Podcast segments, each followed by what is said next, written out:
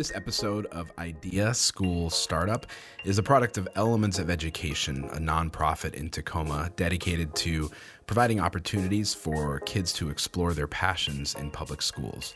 If you want more information about Elements of Education, you can visit our website at elements of ed dot org or find us on Facebook or Instagram.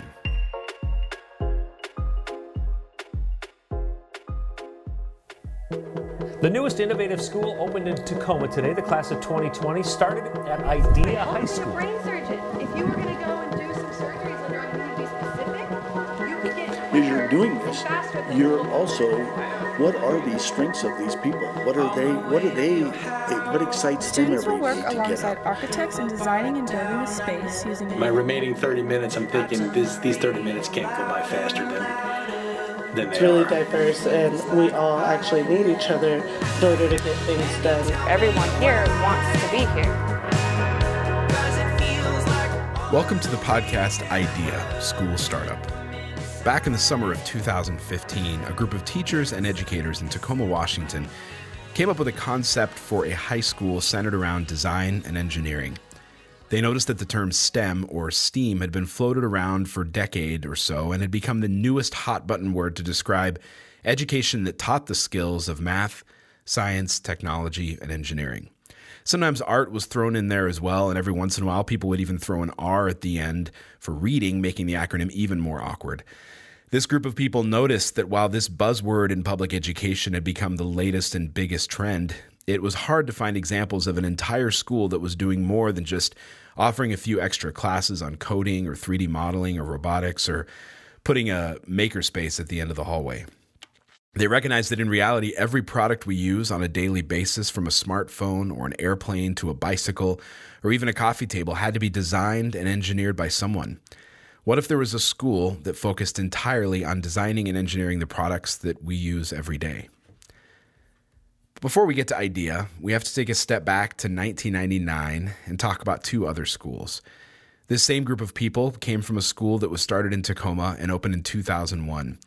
Its founder, Jon Ketler, had a dream of opening a School of the Arts that defied the traditional model of building schools in buildings isolated from the community and surrounded by fences and security guards. Instead, he came up with a plan to open a school centered around the visual and performing arts and decided to open it right in the heart of downtown Tacoma. After ten years of this school thriving and attracting national attention, they opened a second school, the Science and Math Institute, and built it in a small pod of portables located in the parking lot in the middle of one of the largest city parks in the country. But they had access to a zoo and a marina and over seven hundred acres of natural wildlife. So when it came time for IDEA, it was time to think again outside of the box. IDEA opened in the fall of two thousand sixteen in an old elementary school that had been vacant for almost four years. I came into this story in the spring of two thousand sixteen. I had spent ten years of my life teaching at the School of the Arts and had left to work at a few different startup technology companies in Seattle. When Jon and his team began dreaming up this third school idea, they convinced me to quit my job and come join this team of educators as IDEA's first co-director. That was over three years ago. And right this minute, we are preparing for the fourth school year of IDEA and our first ever group of graduating seniors. When we opened back in the fall of two thousand sixteen, we had one hundred twenty-four freshmen and have been adding a new freshman class every year since. Our staff has grown from ten of us in that first year to almost thirty and have been a lot of ups and downs in the process. And this is where our story starts. You'll get to meet the members of this team, friends and partners that have helped us get to where we are, and hear interesting conversations with anyone else who is interested in public education. Some of these episodes will be conversations. Some will be focused on certain topics. Some will be stories told from the perspective of students, teachers, or even parents. What is it like to start a high school from nothing? Why would you do it in the first place? This podcast brings you inside the pains, struggles, triumphs, successes, and failures of a unique public high school experience. This first episode talks about our origin story with the founder, Jon Ketler. Jon grew up in Tacoma and came up with the idea for the School of the Arts while teaching art at Stadium High School in Tacoma. In two thousand one, he opened the School of the Arts, followed by the Science and Math Institute in two thousand nine. And then in the fall of two thousand sixteen, he opened IDEA. We had a chance to sit down and talk about why even start schools, how it works, and, and some of the things that you don't expect when doing something different in public okay. education. So welcome, Jon. Well, thank you, Zach. So you started uh, the School of the Arts back in two thousand one, uh, the Science and Math Institute in two thousand nine, and then IDEA we opened in two thousand sixteen. I guess the big question is why, um, why would you start high schools from scratch? What's the purpose of starting something new and, and creating it from, from the beginning instead of just taking the existing schools and trying to transform them into what, what you think they should be? Uh, well, initially with the School of the Arts, so I was teaching art previously. One of the reasons for starting it is because we had such limited access to museums, to our downtown core, to things that were available for kids to be able to participate in the arts and do it at a high level. And so um, it was really using, being place-based and using the location of a city and using the assets of a city. And so if you were to take over and, you know, to work at another high school or to do that kind of thing, you're fairly limited with what can happen within the building itself because of typically their locations. So. So to be able to start a school from scratch, and then you can build it around a very particular culture, around the particular assets that a city has to offer in different locations, it is kind of a game changer for the way education happens.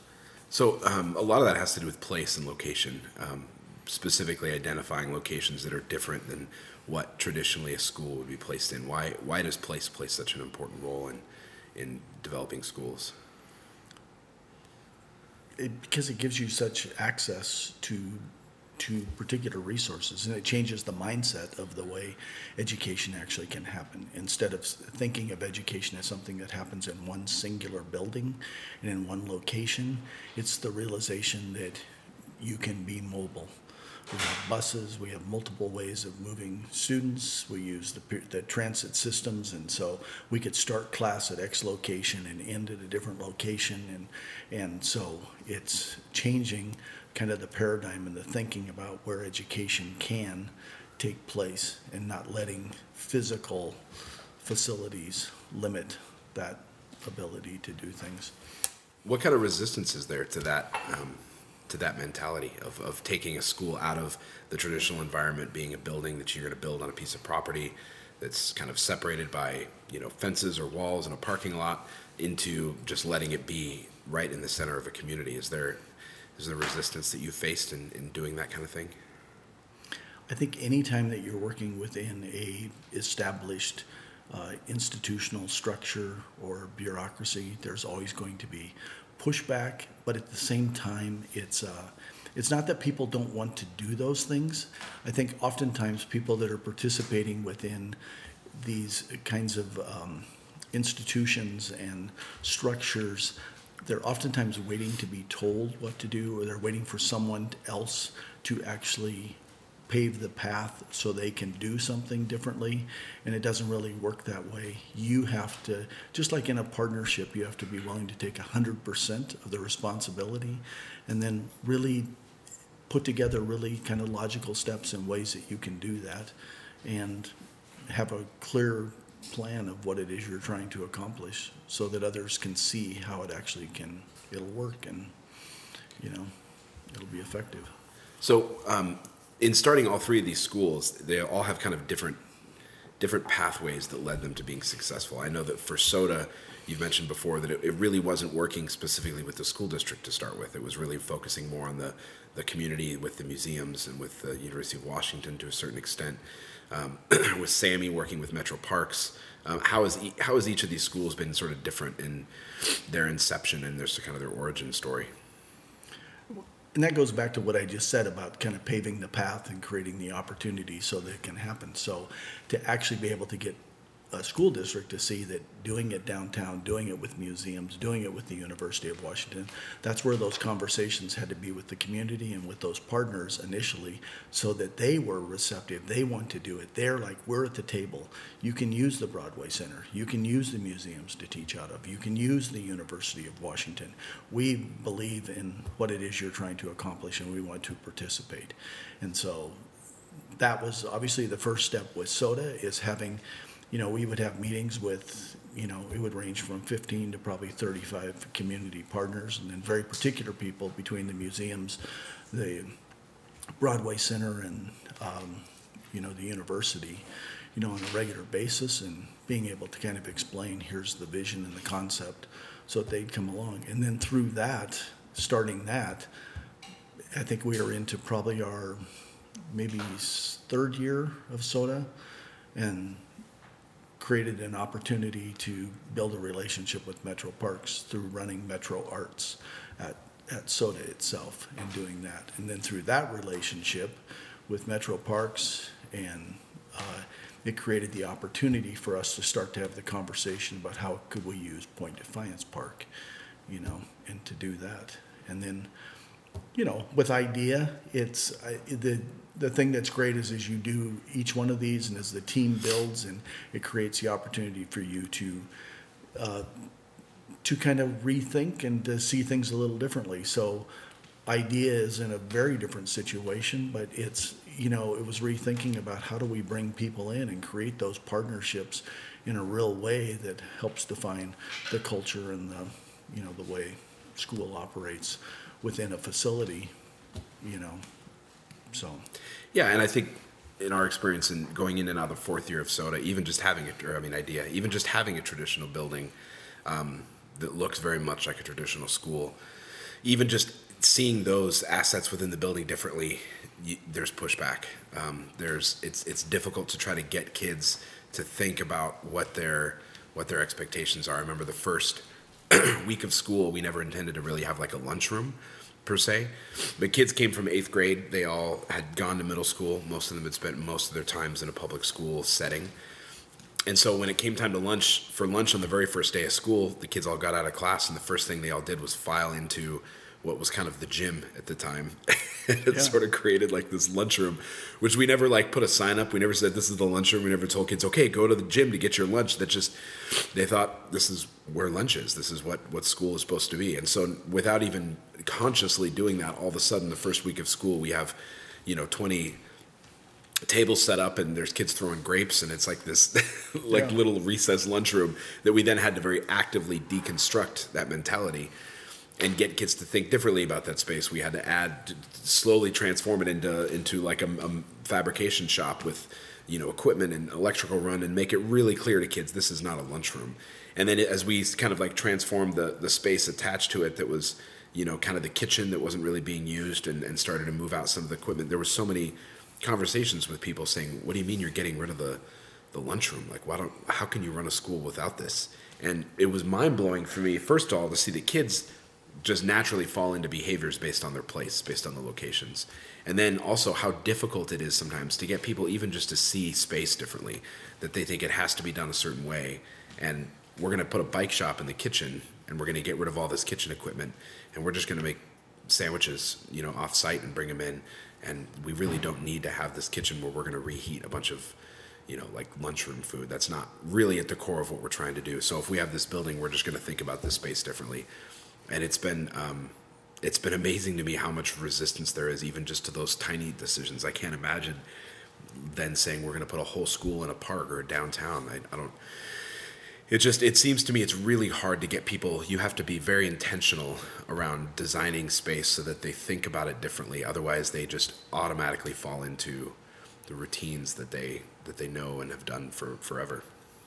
Yeah, I mean, totally agreed. And obviously, you've experienced an idea through the examples that you just gave. You know, just, you know, you basically have raw space, and you're just redefining it, but yet it's very, very difficult for people to see that differently. But the thing that helps people over time is when you deliver on it.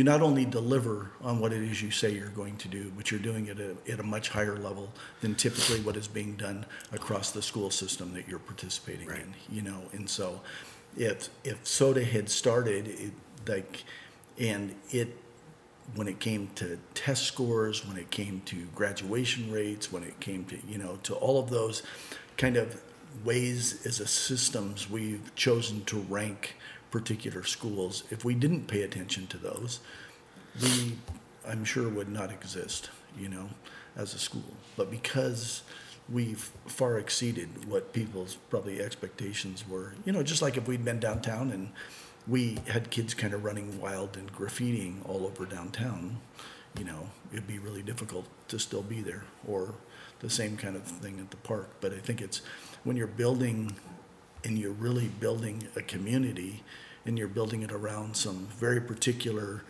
you know, uh, kind of beliefs, which are community, empathy, thinking, and balance, and you're really, those are instilled with the staff, they're instilled with the students, you're, you have the, you know, opportunity to really create a culture that gets students and staff excited to participate in something that's much larger than themselves, and to realize that they are part of actually changing that educational paradigm.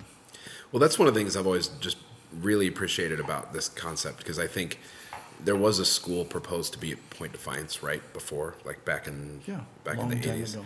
And I think that what you shared with me before, the challenge, the reason that never got off the ground was not because of lack of vision, but because they wanted the investment up front instead of the proof that it was actually going to work. And I think so many of these schools start with start very humble and small to show that the the, the, the school is not about a building, or it's not about a, um, a certain location. It's about the, the the community that you create. And then over time, as you show that that's successful and that kids are working, then you can start to build on the assets that you need to, to grow a school. But if you're going to start with, we're going to have to ask for twenty million dollars to build a building before we can even start thinking about the school, you're never going to get the investment because nobody knows what they're investing in. I mean, it's very similar to like the startup world. If you're going to start with, you know, a capital investment of X amount of millions of dollars before you have a concept that has, you know, that is even proven, you're never going to, you're never going to get off the ground. You have to actually start with the people that that know what they're doing, and, and be able to show it in small ways and then continue to grow that, instead of trying to start with the huge idea and then have to prove it that you deserved it to begin with. Yeah. So I think that's obviously one aspect of it. I think the other as well is that if someone gave you twenty million dollars and you haven't actually done it, you would spend it and make a tremendous amount of mistakes because you really don't know what you're doing. Yeah, absolutely. And, but by starting a school and running it, and you're doing it out of either lease space or, you know, space that, you know, like we're in portables, like it, you know, at at Sammy. And obviously IDEA is in an older elementary school out on the south side of Tacoma, you know, and SOTA was in lease spaces.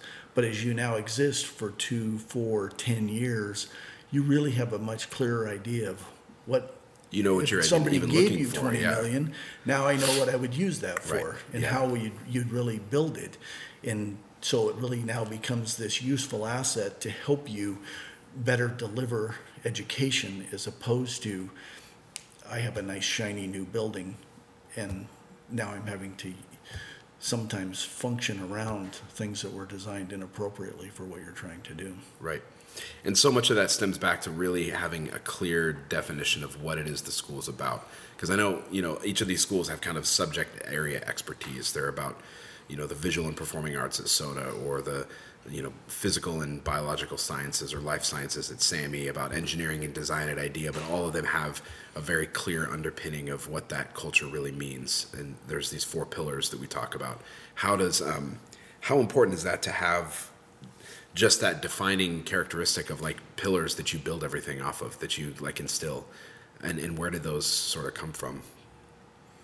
The pillars came, like really were developed over the course of probably the first three, four years, and then working with the staff. And so it wasn't, you know, once again, it's kind of like, you don't know what you don't know when you start something like this. It's like, it's, as you use the analogy of a startup with a, with a, um, a business, you know, you, you have a really great idea or vision, but it's like constantly being willing to adjust and to be flexible and to figure, you know, what are, how are we constantly creating solutions to what some of the challenges are, as opposed to just believing, you know, oftentimes people get stuck, like this is how you have to do it, and then, you know, they're they're not willing to kind of change or adjust or sit back and think about it. I think in every one of the situations we had we had had preconceived ideas of what a schedule would look like, what the day would look like, and I think in all three schools and each, you know, they were literally changed dramatically in the first like two or three months yeah, of school. It, it was for IDEA. We started with this idea of having like two teams that we would kind of like create these curricular project teams, and they would get together. We aligned the schedule in such a way that they would get together like, you know, once a week and come up with these big elaborate projects. And it's almost like you're trying to teach someone how to run a marathon before they've ever like run a lap around the track. We had to like throw all that out and say, we just need to like actually do a project in one class with one group of students well before we start to think about these like larger ideas, especially with people that have never taught before or never done that. Yeah. And that, you know, so in each location, each school, it, it's had a tremendous, you know, it just has its own challenges. They're very similar, but in a lot of ways they're very, very different as well. You know, and it's kind of learning the nuances of, you know, how is it really going to work, and, and then how are we really delivering on what we say? So if you say you're an engineering school, how are we really delivering on that? How are we really, you know, in this case at IDEA, how we, you know, inviting engineers to participate and to be part of it and helping you design the curriculum and talk about it. And then they're working in conjunction with instructors so that we're creating more and more project-based education. So there's a real clear understanding of what engineering is at all, right, or what is industrial design, you know, so kids understand that. And it's been the same kind of thing at SOTA. I think um, you find a lot of oftentimes schools that they're kind of doing it like it's a McDonald's franchise, you know, and it, we obviously have taken a very different route. They're obviously, while we we work together and there's a lot of commonality that's built through those four pillars, it's, there's still a lot of a lot of uh, autonomy and flexibility to get to mastery around, you know, these very particular kinds of, you know, uh, focus, so that you can do one or two things really well, as opposed to trying to be a shopping mall of, you know, these oftentimes kind of low-level opportunities for kids. So you mentioned a couple times the idea of delivering on what you say you're going to do. What um, what does that look like for a school? And obviously there's specific ways that you can deliver on, on what you promise with schools, whether it be through test scores or through graduation rates. But as far as the public is concerned, I know a lot of people don't look at test scores when they think about how great a school is. There are people in education that do, but parents don't necessarily look up what are the best test scores for where I can send my kids. They they send their kids to a place where they know that they're going to be engaged and excited to go to school. So how does what does that look like for schools to deliver on the what they say they're going to do? Well, you know, for SOTA says it's about the arts. So are we really Are we really partnering in the when it comes to the visual arts? Are we teaching them at a high level? Are we really giving them the foundational skills that are necessary to be able to, to turn that into a career? Are we working with the museum so they can see the bigger picture of how the fine arts works, but then also from graphic design and the design world, and how that, the intersections that that has with obviously the computer sciences and with all of the technology and things that are out there? So Are we are we really building a curriculum that is that are giving students the foundational skills to really be able to pursue this? And it's the same kind of thing with engineering. Are we really are we building teams, and do we have people there that are really building those foundational skills and and creating opportunities for students to really understand and see what engineering is all about, or industrial design? And the same thing when you're talking about the physical,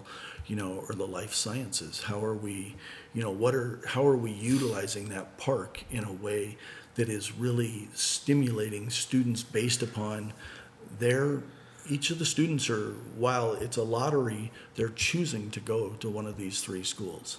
And so they, whether they understand it totally or not, they have an interest in those things, and they have you know, and so it's to develop that passion and to create that that path and that ability for them to discover, you know, their strengths and to build on those. And, you know, and obviously a very, very important component of this, of all of it for these three schools, is our internship program in the right. next move. Because I think one of the hardest things that we, okay, we can have really great classes, we could have a lot of really great engineering opportunities for kids, and we could have, you know, X, Y, and Z at the schools. But the more that we get them out of school, when we get into that junior year and the senior year, where now if I really want to be an engineer, and maybe it's a civil engineer or whatever, I'm now doing an internship in an engineering firm, and I'm sitting alongside people, and I really am working with them on real work and really starting to understand,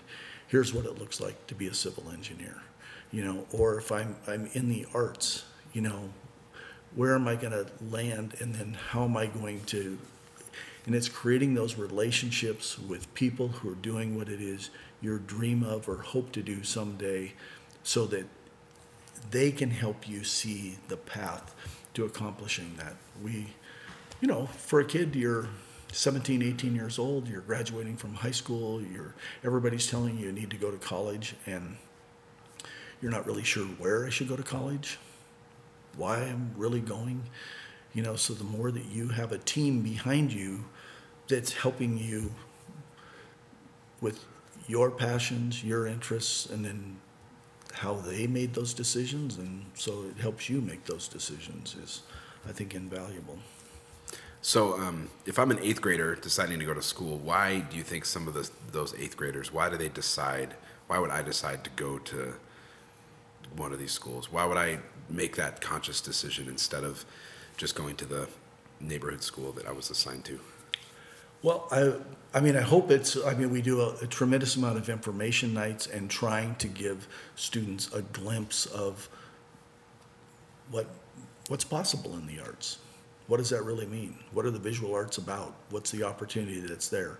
What are, what are the performing arts? You know, so that it's more than just band. It's like, you know, songwriting, and it's music theory, and it's, you know, audio recording, and it's, you know, not just your necessarily your the traditional instruments, but it's like, you know, it's the guitar, and it's the, you know, the garage bands or whatever, you know, where kids are, you know, they're able to really, we're able to invite kids in. We have, a, you know, we have music within schools, but typically twenty percent or less actually participate in, by the time they get to high school, in band, because if you don't know how to play an instrument or have access to that traditional instrument, you're, and you can't read music, you know, it's not going to work out very well for you in band. I mean, they have some beginning bands, but it doesn't, you know, probably there's not as many kids that pull in because they've never, it hasn't been something they've done.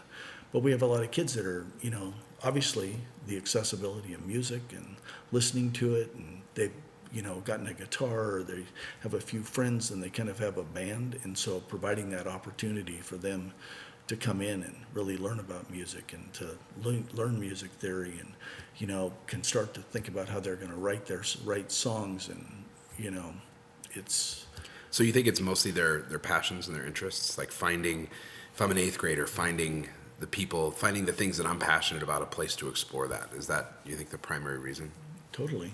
I think it's, you know, it is. It's built, I mean, each one of us, we have, you know, some kids like tinker and like take things apart and, you know, try to see how they operate and how do they work. And, you know, man, to find out that there's a place where I can do that, and That that's something that they're going to encourage, and they're going to create those opportunities for me. Or right. I love to be out in nature, and I'm really interested in, you know, different plants and animals, and like I want to, or I want to be out on the water, you know. Or I I have heard that that is just like is like, and it kind of makes me feel like, oh, that's what I'd like to do the rest of my life, you know.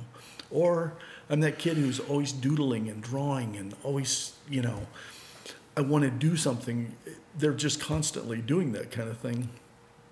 How great to potentially have this opportunity to, like, let's go someplace where that's what they, they're going to build on your strength and your passion, you know. So I think that's what it's about. It's about choice, and it's about individual passions and interests.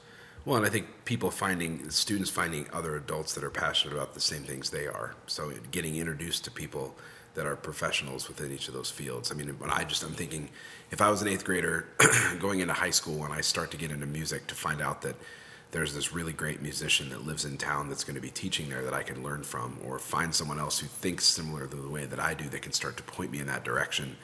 Um, it's, you know, it's more than mentorship. It's like being a part of a tribe and like knowing that you're with your people, the people oh, that and that's are like so you. True that it's, you know, it is that it's, there's obviously that instructor piece and it's connected to people in the community, but as you're saying, it's like the tribe. It's like, it's all of the students, these students, they've all like, I am, this is what I'm really interested in.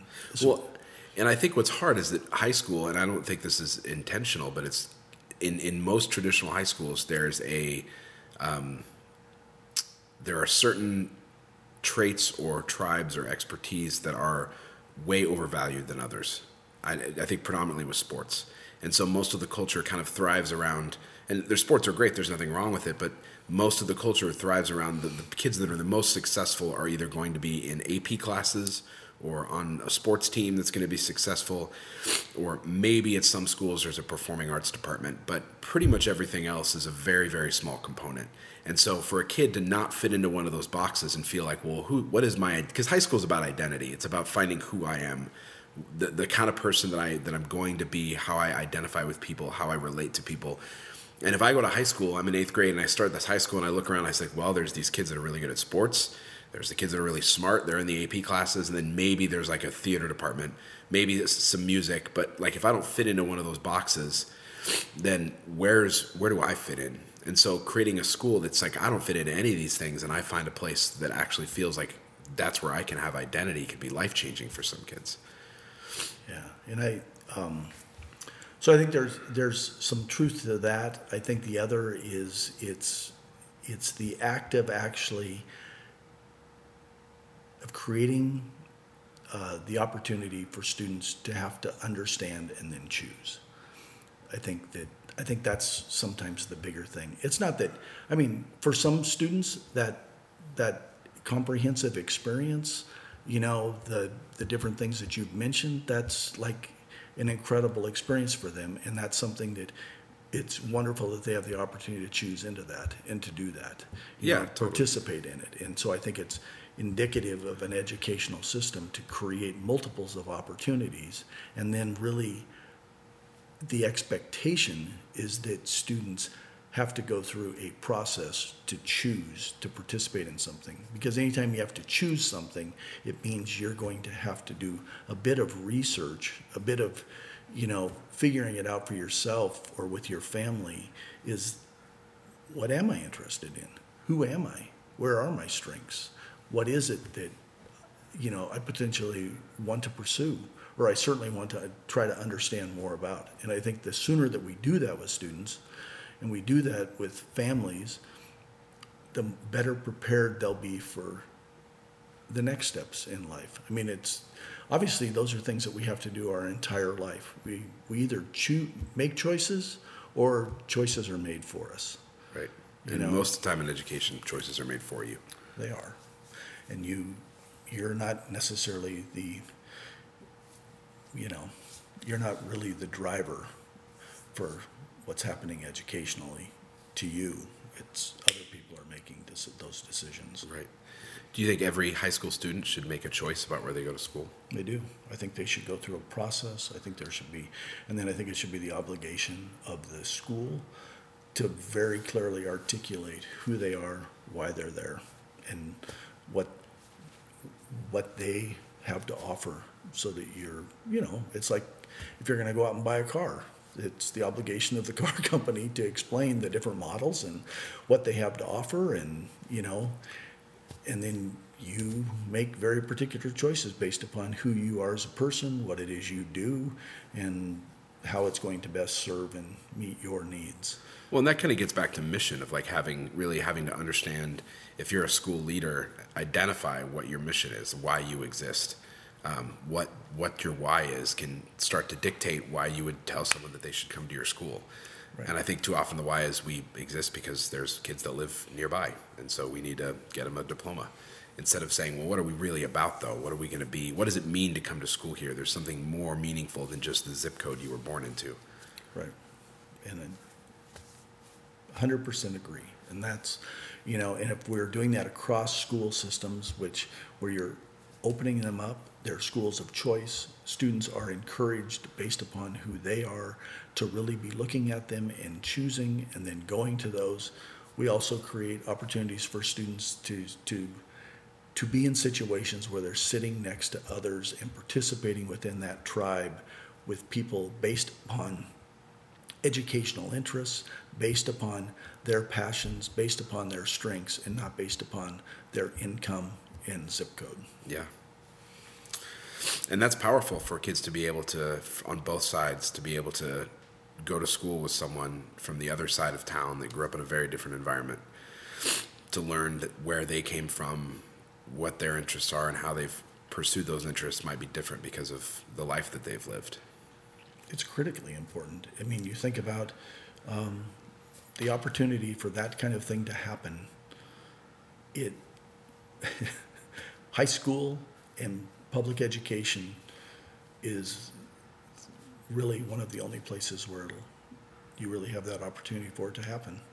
You're going to make very particular decisions after high school. And um, I think that's why we experience so much of the, um, you know, things that we do within our society is because people, we end up living in isolation with people who are very much like ourselves. And we don't have, we haven't had dinner or we haven't participated with people who are very different than us, which has created a barrier for the rest of our life of that actually happening. So if we can create those opportunities and we're building it around a community and the, you know, the things like empathy and, you know, we're actually really teaching those, and we're teaching really thoughtful thinking and creative ways of, you know, asking questions and, you know, how do we, you change people's perspective, you know, as they make those next steps in life, which obviously is going to inform our society and the way that it looks and operates. So why why do you do this work personally? Why did why did you start a school? What's what's your personal drive for, for continuing to create change in public school systems? Oh, I mean, initially it was soda. It was really, I had a, you know, was in the arts. I have a passion for the arts. Uh, and it was, it can be very frustrating. It's there's, you know, there are great art teachers out there, but unfortunately, sometimes it's not necessarily something that was highly valued.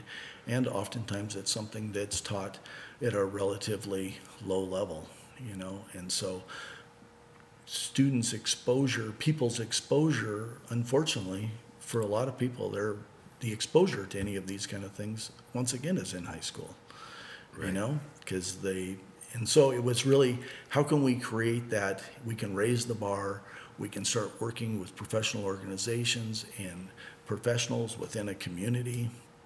Uh, that's where the adjunct instructor program came from, and inviting people that are an inch wide and a mile deep to be teaching alongside our teachers' classes so that we're offering these really high-level courses that oftentimes students wouldn't have access to till they're in college. You know, so that it helps, once again, it kind of informs that next choice of where they're going to go and what they're going to do. So from that, it was, you know, that's obviously where soda came from. And then it was really, you know, man, as we use these assets, let's, you know, we can be doing this in, in other areas as well. So I guess more the, the you personally, though, like, even just starting soda is one thing. Like, you started a school, you were really passionate about the arts. That was your focus. You recognized that the the the appreciation and the the, the quality of, of art education was not where it could be, and so you created an opportunity. It was really successful. Most people in life would just stop there and say, all right, I achieved my life's mission. I've started this school. It's going really well. I'm just going to focus on that now. I've, I've, I've fulfilled my desire, but you've started two others. There's this continued work to change the education, um, op- the educational opportunities that exist. Like, why? What is it that continues to drive you to want to create new opportunities? Well, I think um, I think one of the re- I mean, as you're as you, you know, in starting SOTA, in you know the ability to work with a group of uh, of incredible instructors and to invite people to participate in this, and then as you have people that are participating in it, you know, in starting SOTA, obviously we ha- there's the math and there's the humanities and all these different areas that exist, and as you're hiring people, you're hiring people who are passionate about those things, not, well, I paint and I like to do math kind of thing, you know, because you want to teach math at the same high level as you would teach the arts or, you know, your humanities, that kind of thing. And so it's like, as you're doing this, you're also, what are these strengths of these people? What are they, what are they, what excites them every day to get up? And how do you encourage that so that we can continue to create opportunities for students at a really high level so they can re- so they can realize their passions? But to do that, you need people who, man, I would love to participate in starting a SAMI because I am really passionate about the sciences and I'm really passionate about, you know, marine biology, and I want to do that. And And so it, it's having that core of these people who, so you're you're creating a path and an opportunity for them to continue to grow as individuals, and then it's creating this opportunity for a community and for students to be able to participate once again with a community, with a tribe, with people who are passionate about what it, where these other students, you know, where they have interests and things that they really want to be able to do. So is there a, an ever a po- point at which you feel like there's enough choice for students to choose based on their passions, or is there always the need to constantly be creating things new in education? I think it's an ever-evolving thing all of the time. Learning, that's what learning is. I mean, it doesn't, yeah. you don't kind of get, okay, I've got everything and I'm done. It's like every day, you're learning something new. It's like, it's how are, it's a challenge. It's like, you know, and so obviously each one of the schools has to adjust, but how are we, how do we look at what are the other assets within our community? What kind of things are happening? How's our community changing? How should, how can we be flexible and changing along with it, as opposed to being this, oftentimes it becomes this very rigid structure that exists within a society, and it is oftentimes very disconnected to the realities of the world that we're living in. I mean, none of us know today how people, you know, what the opportunities for jobs and what's going to be out there in the next fifteen to twenty yeah, years. Yeah, that's true. We have absolutely no idea, and so that's why we need a way of operating that is flexible, so we can continually be adjusting to that. Well, that is powerful. I mean, schools have never been seen as any, as a dynamic force. It's always been a very static thing. We've done this for this this way for one hundred years. This is the way it is. This is what's important. It's not really going to change. So creating a school system that is constantly evolving and changing is is pretty unique. As um, do you think there's any play, like starting this in, in, in a place like Tacoma, Washington, do you think the city of Tacoma and just the the culture of, of um, the people that are involved, could this have been done anywhere else? Is there anything about the city of Tacoma and, and the just being a breeding ground for this kind of creativity to, to create new schools?